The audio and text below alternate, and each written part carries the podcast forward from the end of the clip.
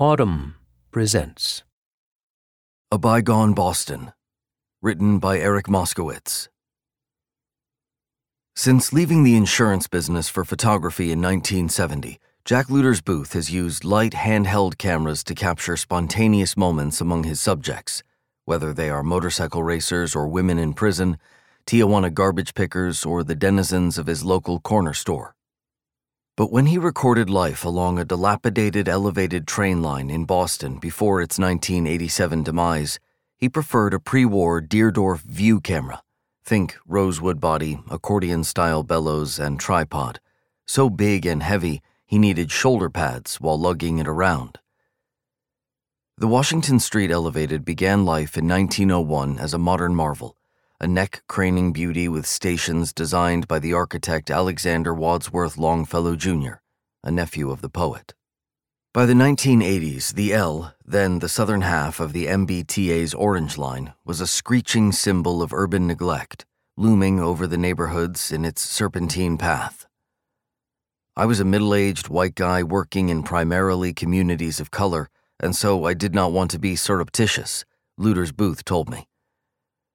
For 18 months along the L's corridor, he used the conversation piece camera to compose hundreds of portraits, about 60 of which are featured in The Orange Line, a new monograph, along with more than a dozen streetscapes and interiors.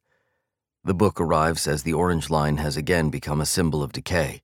This summer, an aging car caught fire on a bridge, leading one passenger to seek safety by leaping into the Mystic River. Lueders Booth considers these photographs collaborative pictures. The subjects held their poses while he studied the view, upside down and reversed on a ground glass pane, and fiddled with knobs before slotting in an 8x10 sheet of film and emerging from beneath a dark cloth to wield the shutter release cable. The result is a candor that can be elusive in candid snapshots. Intimate details are etched onto the 80 square inch negatives, the striated ribs of a slender boy working on a car with his older brother, the cobbled parts of a bike shared by young siblings, the glance, skeptical and wary, of a woman in the background standing beneath Egleston Station. Lueders Booth, 87, still shoots regularly, sometimes using a digital SLR and now with an arthritic knee. I think that's going to help me, he said, brandishing a new cane that might do the disarming work the old Deardorff once did.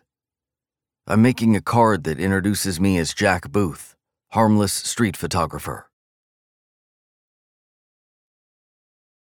If you enjoyed this production, find the best long form articles read aloud in the Audm app, available now for iPhone and Android.